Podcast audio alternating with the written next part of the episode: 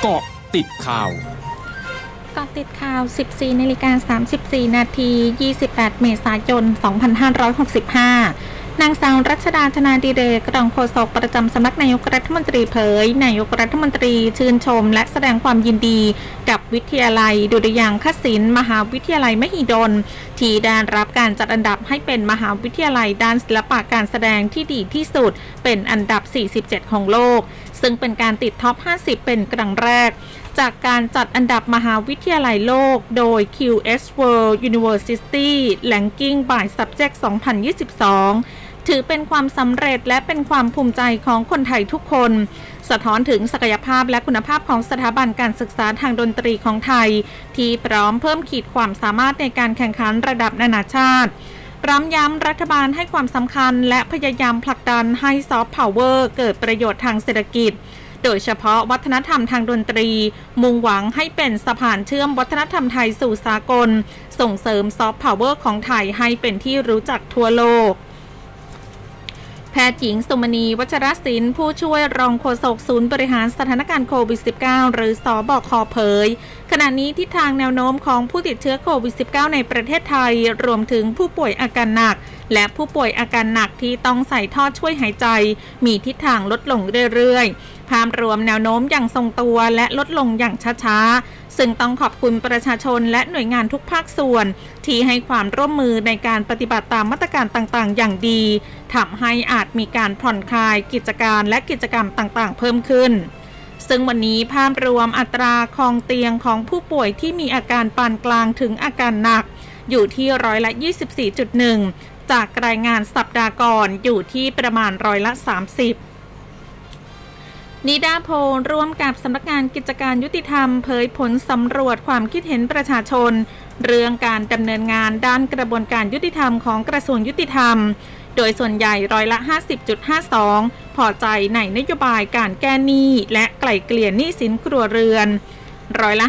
51.53 พอใจในนโยบายการช่วยเหลือเยียวยาเหยื่อ และผู้เสียหายตามพรบค่าตอบแทนผู้เสียหาย และค่าทดแทนและค่าใช้จ่ายแก่จำเลยในคดีอาญาทั้งนี้ร้อยละ 27.46 คาดหวังเรื่องการพัฒนาระบบการบริการของหน่วยงานในกระทรวงยุติธรรม ให้มีประสิทธิภาพ ประชาชนเข้าถึงอย่างเท่าเทียม และร้อยละ 17.42 คาดหวังให้กระทรวงยุติธรรม เผยแพร่ความรู้ความเข้าใจด้านกฎหมายและกระบวนการยุติธรรมให้แก่ประชาชน ช่วงนี้ไปกาะติดเลือกตั้งผู้ว่ากทมค่ะ m c o t เจาะลึกเลือกตั้งผู้ว่ากทมนายชาชาติสิทธิพันธ์ผู้สมัครผู้ว่ากทม ลงพื้นที่หาเสียงเขตภาษีเจริญ และเขตตลิ่งชัน เดินทักทายประชาชนและสำรวจพื้นที่ว่างบริเวณสถานีรถไฟฟ้าบางว่า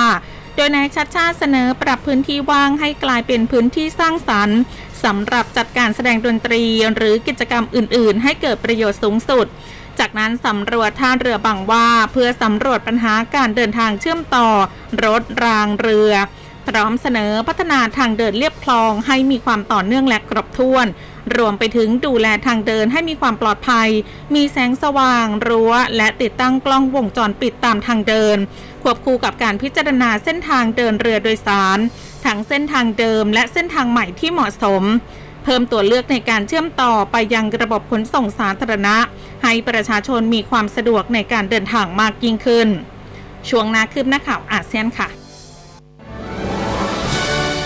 ร้อยจุดห้าคืบหน้าอาเซียน ทางการเมืองกวางโจวของจีน ซึ่งเป็นศูนย์กลางการค้าและการผลิตในพื้นที่ตอนใต้ของจีน ยกเลิกเที่ยวบินหลายร้อยเที่ยววันนี้ และจัดการตรวจเชื้อโควิด -19 ครั้งใหญ่ในประชากร 5.6 ล้านคน หรือเกือบ 1 ใน 3 ของประชากรเกือบ 19 ล้านคน หลังจากพบผลตรวจผิดปกติที่ท่าอากาศยาน โดยพบผู้ต้องสงสัยว่าติดเชื้อโควิด -19 จำนวนหนึ่งราย ส่วนที่เมืองหังโจซึ่งอยู่ใกล้นครเซี่ยงไฮ้และเป็นศูนย์กลางของเทคโนโลยี ทางการมีคำสั่งให้ประชากรที่อยู่ในพื้นที่ใจกลางเมือง 9.4 ล้านคน จากทั้งหมด 12.2 ล้านคน เข้ารับการตรวจเชื้อโควิด -19 ทุก ๆ 48 ชั่วโมง หากต้องการเข้าพื้นที่สาธารณะและการขนส่งนายกรัฐมนตรีฮุนเซนของกัมพูชาเตือนวันนี้การทำสงครามกับโรคโควิด -19 อย่างไม่สิ้นสุด และข้อกำหนดเรื่องการสวมหน้ากากอนามัย อาจถูกนำกลับมาใช้อีกครั้งได้ หากสถานการณ์เปลี่ยนแปลง ดังนั้นการปฏิบัติตามแนวนโยบายสาธารณสุขจึงเป็นสิ่งจำเป็น แม้ยกเลิกการสวมหน้ากากอนามัยในพื้นที่กลางแจ้ง ทั้งหมดคือก็ติดข่าวในช่วงนี้ สุพิชยาถาพันธ์